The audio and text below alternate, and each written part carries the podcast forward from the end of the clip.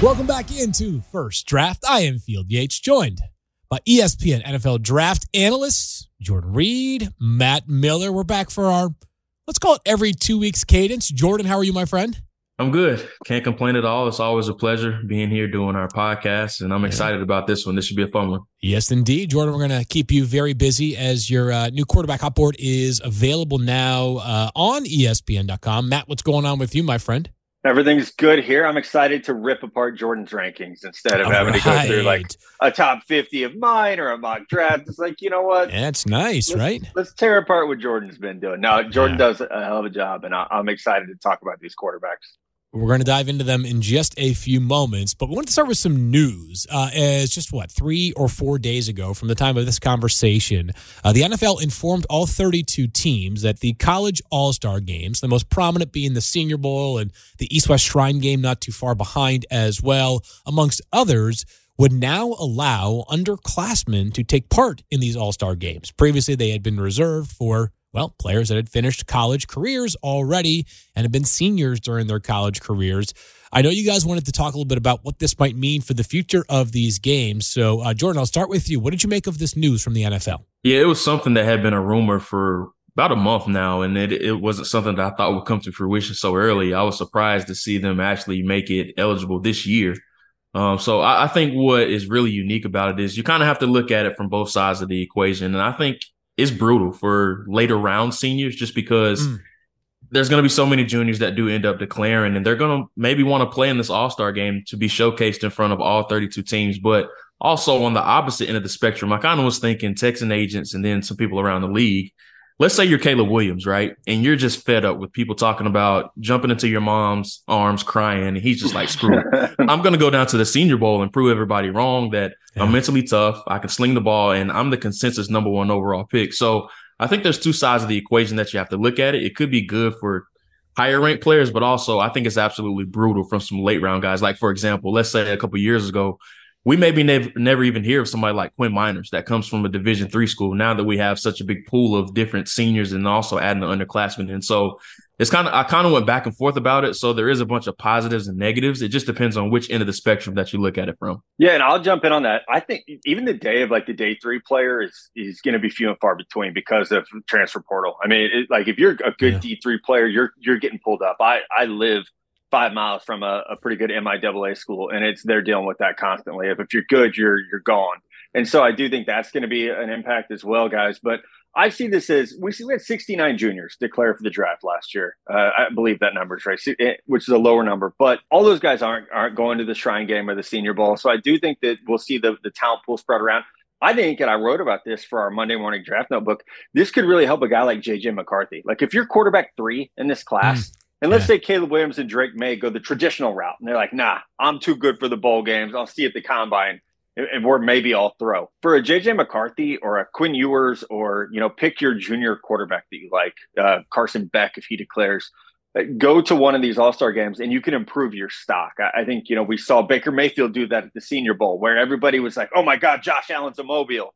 Well, Baker Mayfield really started his climb that year to the to yeah. the number one pick spot. So uh, I do think for – those, you know, mid to late first round guys, this could be a huge opportunity to make themselves some money. Perhaps I shouldn't mention this, Matt, because I'm not sure all these quarterbacks have fared particularly well in the N F L, but big Senior Bowl weeks have included Baker Mayfield, Daniel Jones, Carson Wentz, Mac Jones, all guys who saw their stock boost appreciably because of their time yeah. down uh, in Mobile, whether they've panned hey, out in the N F L Hurts, or not. Dak Prescott, there were some yeah, good there have been some others. Guys, yeah. like, right, right. Yeah, but I'm talking about the guys, yeah, yeah, guys yeah. that also, but I'm talking about guys that maybe went from like likely first round picks to like solidified their stance as, in the case of Daniel Jones, the number one quarterback drafted in his class. You know, I think Uh, a couple of years ago with Mac Jones, it was, is he a late first-round pick? He ended up being a mid-first-round pick. But it'd be really interesting as well as it pertains to what the bowl games look like this year. I want to say uh, Jim Nagy, who, of course, is the terrific director of the uh, Senior Bowl, uh, had announced an, like a player invite like five minutes before Shefty broke the news about the fact that seniors were now, or excuse me, non-seniors were now eligible to play in the game. So I wonder just how far along in the process Jim and his team, plus the various other bowl games, had gotten in assembling or sort of guessing what their rosters are going to look like. There's going to be some uh, audibles called, if you will, over the next few weeks here as those uh, All-Star Game invites do go out. But uh, our experience, you know, the three of us that get to be selfish in this regard, have a much more compelling trip now down to the Senior Bowl because uh, it's just going to be that much more talent-laden. Do we have to rename the Senior Bowl, by the way? Does it need to be named oh, yeah. just the Reese's Bowl? Yeah. Yeah, or the Draft Bowl. I know the Nagy's draft bowl. Big on the work. Draft starts in Mobile. Like, yeah. call it the Draft The Mobile Bowl. bowl. Get in yeah, on it early. Work. Yeah. yeah. Uh, all right, so some news there. And uh, by the way, like before you know it, the deadline for juniors, or I should say underclassmen to declare is going to come around the corner. Like we're getting into a fairly newsy portion of the calendar over the next fifty to sixty days. Of course, the final fifty or so days of the college football season is right here upon us. And again, Jordan writes the hot board. It goes up on E S P N dot com. You update it like what? Like every two to three weeks, Jordan? Every four weeks. Every four weeks. All right. I'm not yeah. much of a math major, but four weeks uh, is the official time between hot board updates. And a new one is available, Jordan. If you've listened to this show in prior episodes that the three of us have done, we've gone through some of these quarterbacks in some level of depth. So what I was thinking about doing is, and I'll let each one of you chime in here, is just at the top of the board, quick assessment. If there's something dramatic that's changed, you can make note of it, but we don't need a deep dive into Caleb Williams or Drake Maye. They've been one and two on your board since jump. And then I might ask you about a couple of guys that all of a sudden are either seeing their stock rise, seeing their stock fall, or have perhaps come a little bit more off the radar than the guys that have been there the entire time. Does that work for you guys? That yeah, sounds absolutely. great. You don't want to do a deep dive into Caleb Williams' time in the pocket today?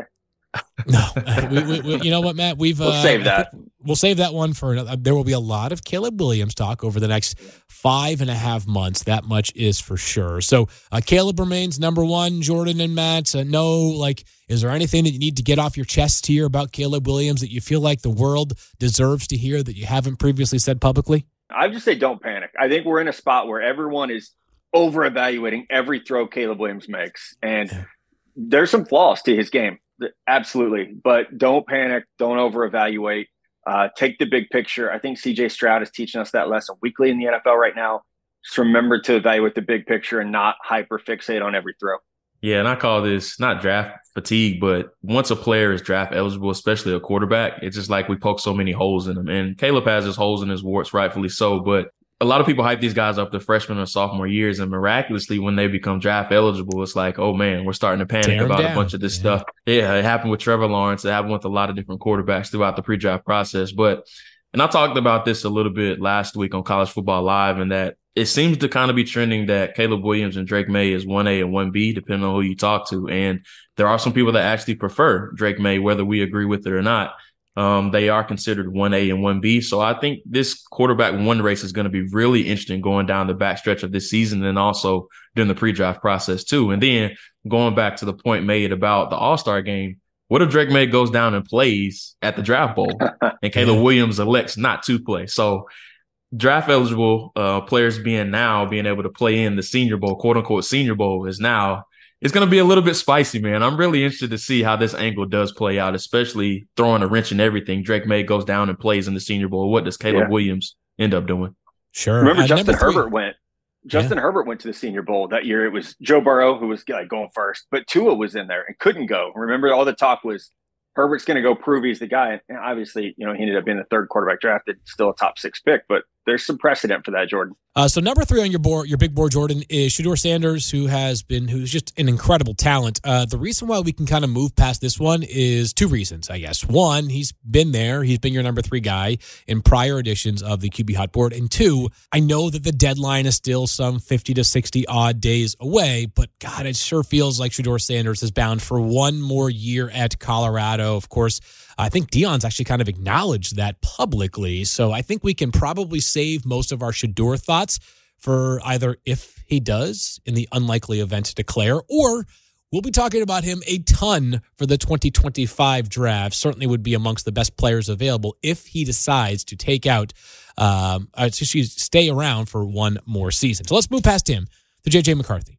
And, uh, the probably most difficult quarterback to evaluate so far this season is J J. McCarthy. Last week was supposed to be the week. This past Saturday was supposed to be the week in which it all started. The evaluation started for J J. McCarthy because he finally played a good team. He completed seven of eight passes on Saturday against Penn State, Jordan. He They ran the ball twenty-six straight times to finish the game, did Michigan. Have we learned enough about J J. McCarthy where you feel like that quarterback four ranking is pretty firm, or is he kind of flimsily holding on to that spot because he's still kind of a mystery? I think it's a little bit fluid and flimsy, honestly, just because whatever questions you had about J J going into the game against Penn State, you had the same exact questions coming out of the game. They finished the game with thirty-two straight run plays, and that's including the two kneel downs to end the game. But I think it's more so of them. twenty-six. I'm, again, math is not my strength. Just a reminder there. Yeah. You're, you're fine. You're fine. It, it was a ton of runs. Let's just leave it at that. No pass attempts in the second half, and there was one that was negated by a pass interference penalty. But whatever questions you had about J J going into the game, you, you have the same questions exiting, exiting that game, just because I respect Sharon Moore, and I love everything that he did in that game. He understood that his offensive line, specifically his right tackle, was just getting demoralized. Chop Robinson, they were just taking turns on him. So he said, let's just condense everything and let's just run the ball at the speed that they do have. So I don't think it's necessarily a knock against J J, just because he's had plenty of games of where he's had over twenty-five or thirty passing attempts. But once again, we still haven't seen him against a high-quality opponent going against what I like to call a negative script of where he has to pass the ball since the college football playoff. So there's a lot weighing on that Ohio State game here coming up in a couple of weeks, but I am a bit disappointed in that we still have the same questions uh, exiting that game as we had entering the game about J J. McCarthy.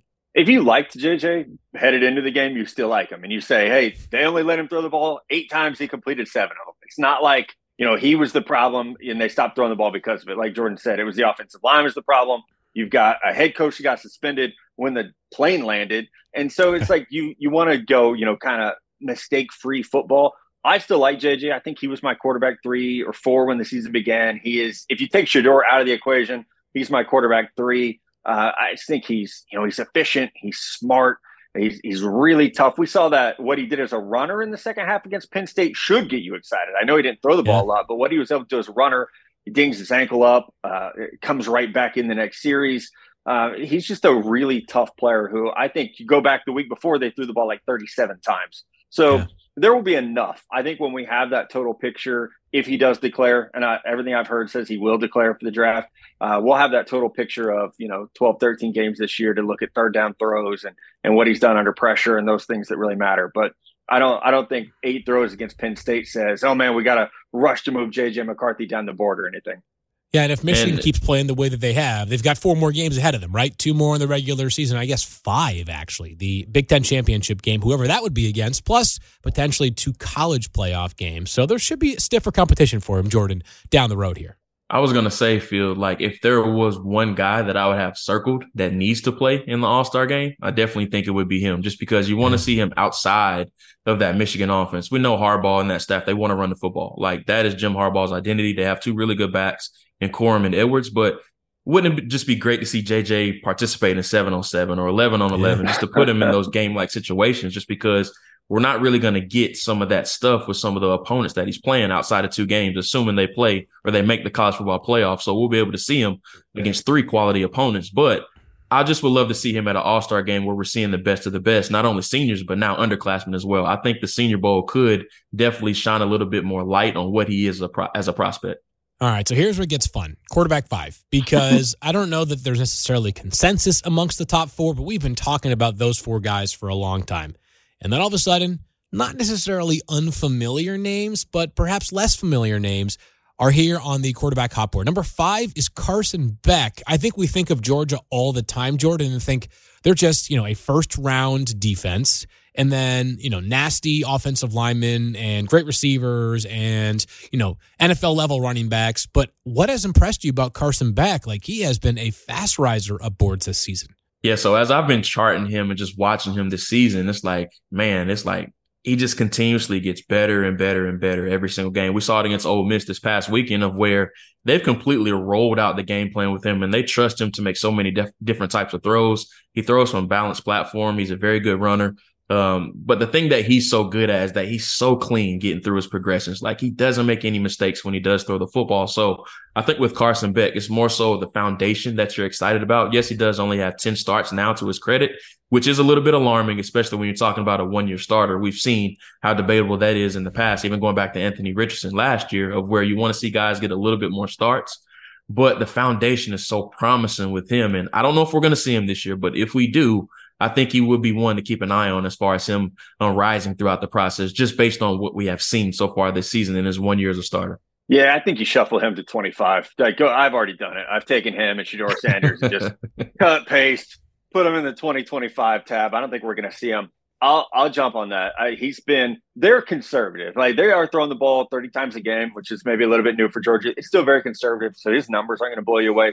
But what he's done since uh, Brock Bowers went out has been really impressive. You get Ladd McConkey back, a little bit injured early in the year. Brock Bowers goes down, and it's like he has not lost anything, losing his most dependable receiver over the middle of the field. So uh, I think the Kentucky game was kind of the coming out party where people took notice of, like, hey, this – this dude is for real. He can sling it as well as anyone. And, you know, he's got N F L body type, N F L athleticism. So uh, I've heard starter grades on him, but it does sound like he'll be back at Georgia next year, much to the chagrin of everyone in the S E C, because they just they they in-house recruit so well at Georgia. It feels yeah, like they're always, yeah. you know, like Nolan Smith and those guys. Oh, they well, they came out to be first round picks. Uh, no, I'm going to go back to school for a year. It sounds like they've done the same thing here with Beck. All right, well, here's some good news for S E C defensive coordinators. Jayden Daniels can't come back next year. He's exhausted all of his eligibility, has played a ton of football. So the opposite end of the spectrum from Carson Beck is a guy who graduated already from Arizona State, did that in three years, went to L S U to get his master's. And, uh, Jordan, in terms of, like, single-game moments, uh, this past weekend was one of the most impressive from any player as Jayden Daniels put L S U's offense on his back. He is firmly in the mix for, well, you know what? I'm no, like, uh, you know, I'm no Stanford Steve with the, uh, you know, the Heisman Trophy sort of, like, you know, front runners, et cetera, et cetera. But he's been awesome. He at least deserves to be in that conversation in my boat. But what kind of N F L prospects are there for the L S U starter? Well, he's the one that is steadily rising. And, like, if you would have told me that this was the same guy that we saw at Arizona State, I would have laughed at you. Like, he's mm. improved so much. And the big worry about Daniels even coming into the season was that he just leaves the pocket prematurely. He didn't have any pocket patience, and then the accuracy was all over the place. Ooh, and then yeah. you combine that with the slender frame as well. And he's a little bit chaotic as a runner too. Like, he just takes some massive hits, so he needs to learn to protect himself. But Malik Nabers and Brian Thomas Junior, two players that are also surging up boards as well, he just created so much chemistry with him. Like, the deep accuracy is outstanding. He has so much more pocket patience. His progressions are really good. They're clean, but his, he's so dangerous as a runner. We saw it last week against Florida, of where, like, he looked like Lamar Jackson out there. Like, he was just yeah. slicing them.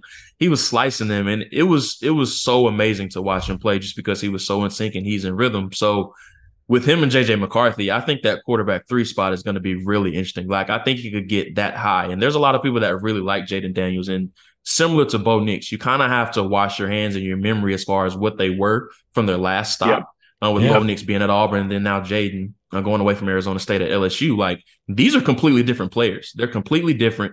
And the transfer portal has really helped them. So I'm really intrigued with Jayden Daniels. And it wouldn't surprise me, like, top end of the second round, that would not surprise me at all. Like, I've heard those type of grades for him. Yeah, let's remember, he's only twenty-two. I know, like Field mentioned, he was at Arizona State, did three years there. He's still relatively young. Like, this is not Stetson Bennett, who, you know, is old enough to rent a car and is, is entering the draft. So I, I think Jayden, no one is playing better at the quarterback position right now in college than Jayden Daniels. So take that for what it's worth as you evaluate him as a draft prospect. I think there's going to be questions of, like, why did it take him so long for this to click? Is he boosted by those two amazing receivers they have? And those are all fair questions that we're going to have to break down in February and March and, and early April. But, yeah. man, what he's doing right now is special. And the deep ball is just electric. I mean, what yeah. the connection that he has with, with Brian Thomas Junior on the outside is is crazy. And I think what I've seen best, the pocket presence, even from week one this year, the pocket presence for Jayden Daniels has just gotten so much better, uh, much more patient, much more poised. And as you guys said, when he wants to pull it down and run, like, good luck. There's there's no stopping that guy. And I'm like, I'll throw this, but even when, like, Justin Fields and those guys were coming out, my thought process was, if you're going to have to develop as a quarterback, and everyone does basically, why not go for the guy who's just super athletic, that is yeah. going to make you pay with his legs and Jayden has the deep ball. He's got the running ability. Like I, I would be more prone to go that way as opposed to, you know, some of the other people we talk about as, as round two quarterbacks. You know, I've been thinking about some of the quarterbacks in recent years that have failed. And one of the themes amongst them is the quarterbacks that have no support along the offensive line. And you have to be more than just mobile to make up for a bad offensive line. You have to have pocket presence that both of you guys have mentioned with Jayden. And uh, it's, it really has popped up in recent games. He knows that very fine line between, like, when I can tuck and run and when I can buy myself one extra second and find one of those incredible receivers. By the way, Jason Taylor's son, put that guy in the uh, in the bookmark folder for twenty twenty-five or twenty whatever year he is eligible. That might be the next, I don't know about Brock Bowers, but a first-round tight end, if I've ever seen one, who's only a true yeah. sophomore at L S U. Uh, you mentioned a minute ago, Matt, that the best quarterback in terms of play right now in the country is Jayden Daniels. Washington fans, Oregon fans are going to be pissed They're coming. to hear that They're one, coming. Jordan. Yeah. They're oh, coming. Yeah.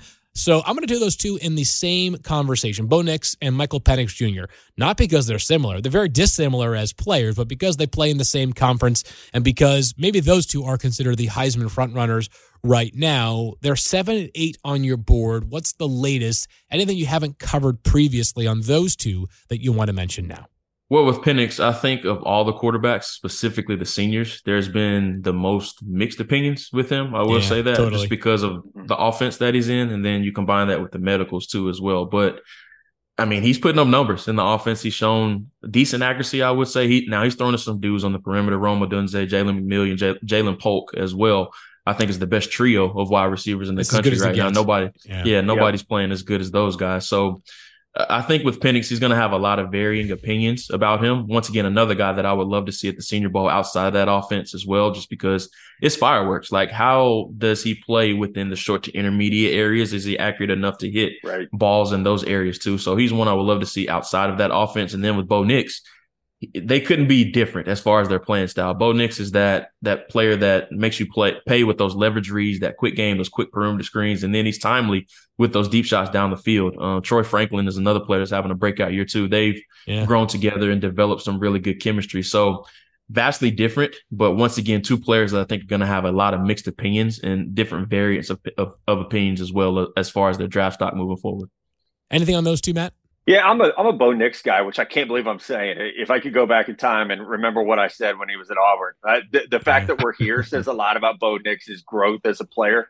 Uh, but I do think like the way that he executes, uh, you know, the the efficiency, the accuracy, the timing, like that's probably not ready to put a round one grade on him. But I think he's going to be comparable for me to Will Levis, who was mm. you know, like an early round two player for me. That's right where he got drafted. Um, I don't know that Bo's quite that athletic. But I think a similar type of grade and, and someone who's just, again, everything you hear about him is fantastic. Um, and he, he yeah. has a cleaner injury history. That's my biggest thing with Michael Penix. Like the release is a little bit slow as he's a lefty, which probably throws that off a little bit too.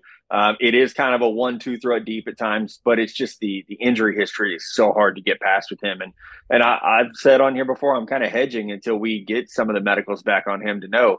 You know, you got two shoulder injuries, two knee injuries. That's that's a lot to put on a twenty-two-year-old. Yeah, they don't have the I R. Can I ask you this, though, Matt? Now, now that he's been healthy for two years now, does that mean anything in your evaluation? That helps. No, it absolutely helps. And especially like A C L, you know, we're seeing guys pop back in nine months from those. But it's more the shoulder for me. The shoulder, the clavicle is where, like, I'm not a doctor. I will never pretend to be that. But just want to hear, like, hey, is this something that's going to hold up? You know, we've all heard of players who – You know, Nick Chubb was famously the one where they're like, this guy will never be able to play in the N F L. And he's one of the best running backs in the league now. So you have to take it with a little bit of a grain of salt. But, you know, just that, how do the doctors see the shoulder? Is it going to hold up over time? And, you know, I, I think we see now, guys, just he's not the biggest dude. You know, this isn't a Justin Herbert size guy. So can he handle the wear and tear a little bit too? I want to ask you about one more, Jordan, and then I'm going to mention the final five on your board, kind of in a cluster because I think the drop-off takes place after this next quarterback. It's Quinn Ewers from Texas, back in the fold after missing some time due to injury himself. He feels like a guy who has a lot to earn over these next four or five games potentially for the Longhorns. He's one that, like, I've, I haven't went more back and forth on a quarterback this year than Quinn Ewers. Like, he was, I think yeah. he was my quarterback four on the previous hot board, and then he got hurt. Um, and then he just saw some inconsistencies as well. But I think Quinn is very accurate, but I just want to see a little bit more urgency with him. Um, that's been my biggest gripe with him. And then just the deep ball accuracy. I'm really concerned about his deep ball accuracy. That's just my biggest worry with him. But in the short to intermediate areas, I think he has really good accuracy. But I just want to see him be a little bit more consistent. He's prone to getting off the slow starts. And then just the inconsistency with the ball placement and then the deep accuracy. Like I said, that's something that's just really, really concerning with me. But like I said, I haven't went more back and forth on a quarterback than Quinn Ewers, and I'm still really trying to figure him out. Yeah, I mean, he could go anywhere from middle of round one to round three. And I, mm. I think right now we're just we're trying to figure out who this guy is. He's he's twenty years old. He's missed significant time each of his two seasons as a starter.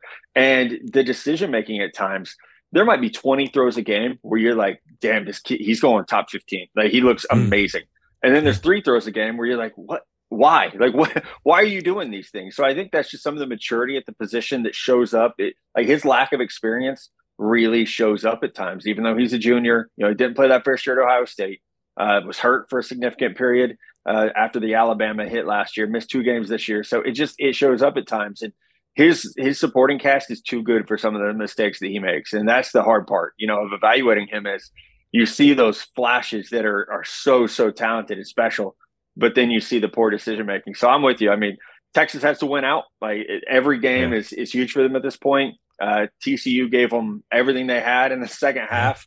Uh, Texas Tech is is playing super tough right now, even though they're not, you know, a great team all around. So there's going to be some good tests, you know, if they can, you know, get to get past the Big twelve championship game and, and into the playoff, maybe – that'd be an expanded window to look at him. But I think Ewers is, like we talked about J J. McCarthy being able to benefit from this junior rule. Ewers is next in that list. If he does declare, and I, I don't think anyone knows right now if he's going to or not, if he does declare, like, this guy has to be throwing every opportunity he gets, basically. If he doesn't yeah, declare me, and we have an Arch Manning controversy next year, are you really going to not allow Arch Malik to take Murphy? Over? We might have a Malik Murphy. Yeah, that could Murphy, be it too. Man. Yeah, yeah, yeah. And I and I just wanted to add this, Field. Like, the Oklahoma game was a snapshot of him as a prospect. Like, he goes out and he throws two early picks, and then he goes out and he what threw twenty straight completions. Yeah, he was like that's a, that's a that. that's yeah. a snapshot. But I'll also add this with Jonathan Brooks now being out. I think that's going to put a lot of bit more, a little bit more heavy lifting on his shoulders too. So we're going to get a good feel for him down the backstretch as well. Yeah, Jonathan Brooks, uh, Texas running back, who I think all of us had as at least our second best running back, if not number one, yeah. on each of our boards, has been um, diagnosed with a torn A C L. He's out for the season, obviously. That could impact his decision to declare for the twenty twenty-four N F L Draft.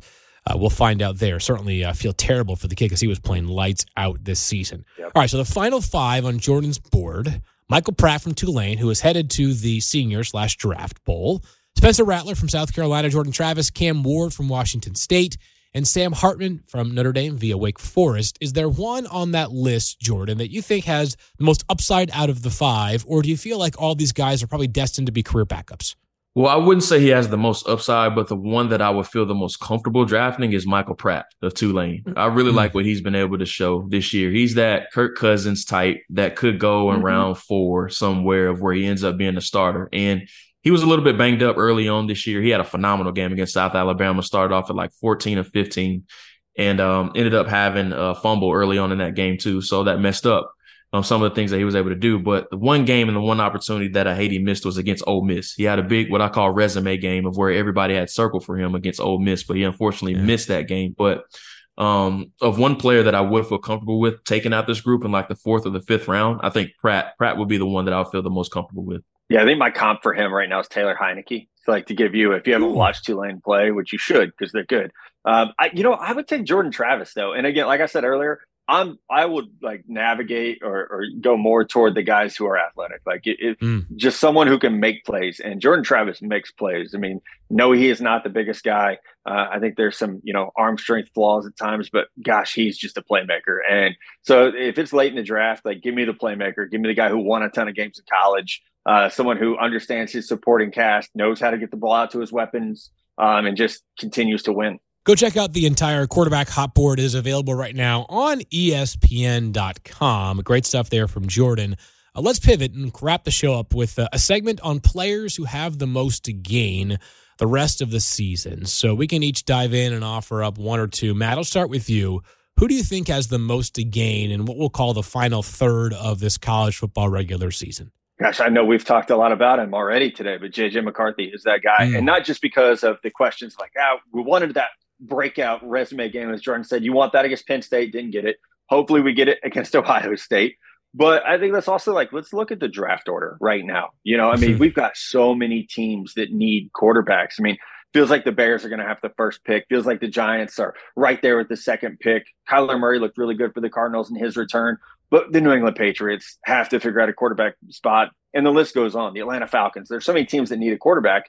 And it's like we're desperate for that Q B three this year. And, and like McCarthy has a ton to gain. So the spotlight's going to be on him in a huge way, not because he has to overcome any negative play. There just hasn't been a huge, you know, sample size of him throwing the ball or throwing the ball downfield. So I think there's a huge opportunity for him over the next month and a half to, to maybe put his flag in the ground as that Q B three. And I have him at like fifteen overall right now. So maybe he can even, you know, actually get into that top ten conversation for us all. What do you think, Jordan? I'm going to go with Georgia offensive tackle Amarius ah, Mims. Uh, that's a good one. Just returned, he just returned yeah. from injury last week against Ole Miss, and they spot played him a little bit. He played every other series, and he looked good for the most part. But the one game I have circled is the S E C title game. They are already scheduled to play Alabama. Him against Dallas Turner and Chris Braswell, oh, yeah. a player that's had a breakout season this year. So Amarius Mims has a lot to gain down the backstretch of this year, and I think his reps are going to increase as he distances himself from that tightrope surgery that he had on his ankle. So he has a lot to gain, and he's in that mix. He's kind of in that second tier with, along with Joe, excuse me, Joe Alt and uh, Olu Fashanu are in that tier one by the lonesome, in my opinion, but he's in that second tier of offensive tackles. Uh, that is a very, very deep group right now. I'll go to the same. And they're all team. right tackles. That's they're what's all, crazy. Yeah. They're all right tackles. Well, a couple of, yeah, yeah. yeah. All, you know, it's like that group, tier two is right. all right yeah, tackles. Yeah, so, yeah, yeah. Which, which that position has seen its value rise a ton over the past couple of years here. Uh, I'll pick the same team and a teammate coming off of the same surgery who's been playing for a while now, uh, Ladd McConkey. Uh, was he was he also tightrope? Obviously, uh, Brock Bowers was tightrope. I think uh, Ladd might have been. Was he A C L? Anyways, whatever. That's not important right now. But Ladd has been back for a handful of games now, and there's a handful of games more potentially for Georgia. And along the lines of what you guys have been discussing, it's not that Ladd hasn't shown what he can be. It's that the further you get into the season and the stiffer the competition and the more that you produce, the more it opens our eyes to, have we just not been paying enough attention to this guy? And in a very, very deep wide receiver class, Ladd McConkey has a chance, I think, to emerge as a legitimate first-round pick, especially once we get to the pre-draft process and we see just how fast he runs. But the yeah. N F L is going to always defer to the six foot two, two hundred twenty-five pound yeah. wide receiver who can run the four four forty. Ladd's not going to be that big. He's definitely not going to be that heavy, but he might run that fast. And I think that one thing that we are realizing now in the N F L with some recent hits like Garrett Wilson, Chris Olave, Justin Jefferson, who I know he's a hard guy to compare anybody to, but like, none of those guys, if you met them on the street, are going to wow you as like, oh my God, that guy's six foot four, two hundred twenty-five pounds. Like he could be mm-hmm. a defensive end if you weren't a wide receiver. And McConkey is not going to blow you away with his uh, sort of physical stature, but that dude has been awesome. And if you're looking at just simply route running ability, he's on the very short list for the best in this entire class. A lot of wide receivers can make themselves some money over the last month or so of this college football season. Anybody else that either of you wants to mention that you have to get off your chest amongst a player that could see his stock go up or down depending on how the last few weeks unfold? Yeah. I could go on and on. I have a long list. Two corners I would love to add, both in the S E C. Tyrion Arnold at Alabama, and also great, Kamari man. Lassiter at Georgia. Yeah. Like, there's some optimism. Like, he may be the best corner at Alabama. And I still have Kool-Aid McKinstry yeah. uh, graded higher than the, yeah. um than Tyrion Arnold. But Arnold has been – he's been phenomenal this year. That's the best way that I can put it. And Lassiter has also been a breakout candidate too. I'll throw two more out there. We'll stay S E C. Enos Rakestraw in Missouri, uh, who had a fantastic game this past week. Mizzou is quietly really good. I don't know why they're not getting more love, yeah. but uh, Enos Rakestraw, super athletic, really fun player. And then at L S U, Malik Nabers is the yak god of this class. Like Brian Thomas Junior is the touchdown machine. His yeah. length and ability to adjust on deep balls is is beautiful. Uh, so those are, are two guys who maybe get overshadowed a little bit by some peers in the conference, but I, I think they're both first-rounders.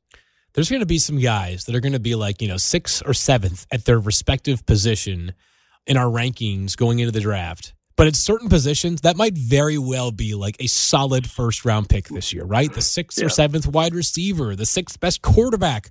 And we're talking about Jayden Daniels maybe being the sixth best quarterback. He could go top of the second round, late in the first. That's, that just seems to be how the N F L draft tends to go, right? If you're going to take a guy in the top of the second, you might as well get that extra year of contract control the back end of the first. The sixth or seventh offensive tackle is going to be a really good player. So uh, this is a year where, uh, depending on the position you play, you may feel like we are slighting you, but we really aren't. There's just a lot of depth at that position relative to others in this upcoming draft. Uh, as always, go check out these gentlemen's work all over social media, X, Instagram, you name it. Quarterback Hotboard is available. Matt, what is the next thing coming around the corner for you that you want to plug? Man, I actually think I have a mock draft coming out pretty soon. Uh, Let's go. Let's go. Let's go. Head, so that we'll rip that to shreds when it comes out. Don't worry. I'll be ready for it. I already uh, hate I, it. I already hate yeah, it. Yeah.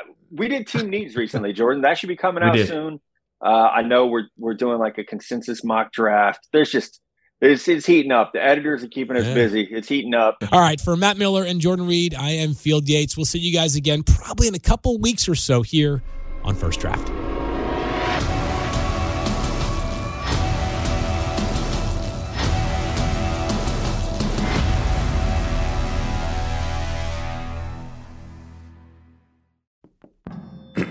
E S P N Tournament Challenge is here. And guess what? I'm doing my bracket right now. Making picks, predicting upsets, winning my bracket group, and leaving my old life as a part-time voice actor behind. Hey, you never know. And if I can do it while recording this awesome commercial, you can too. Anyone can bracket. Download the E S P N Tournament Challenge app to play the number one bracket game. Presented by Capital One.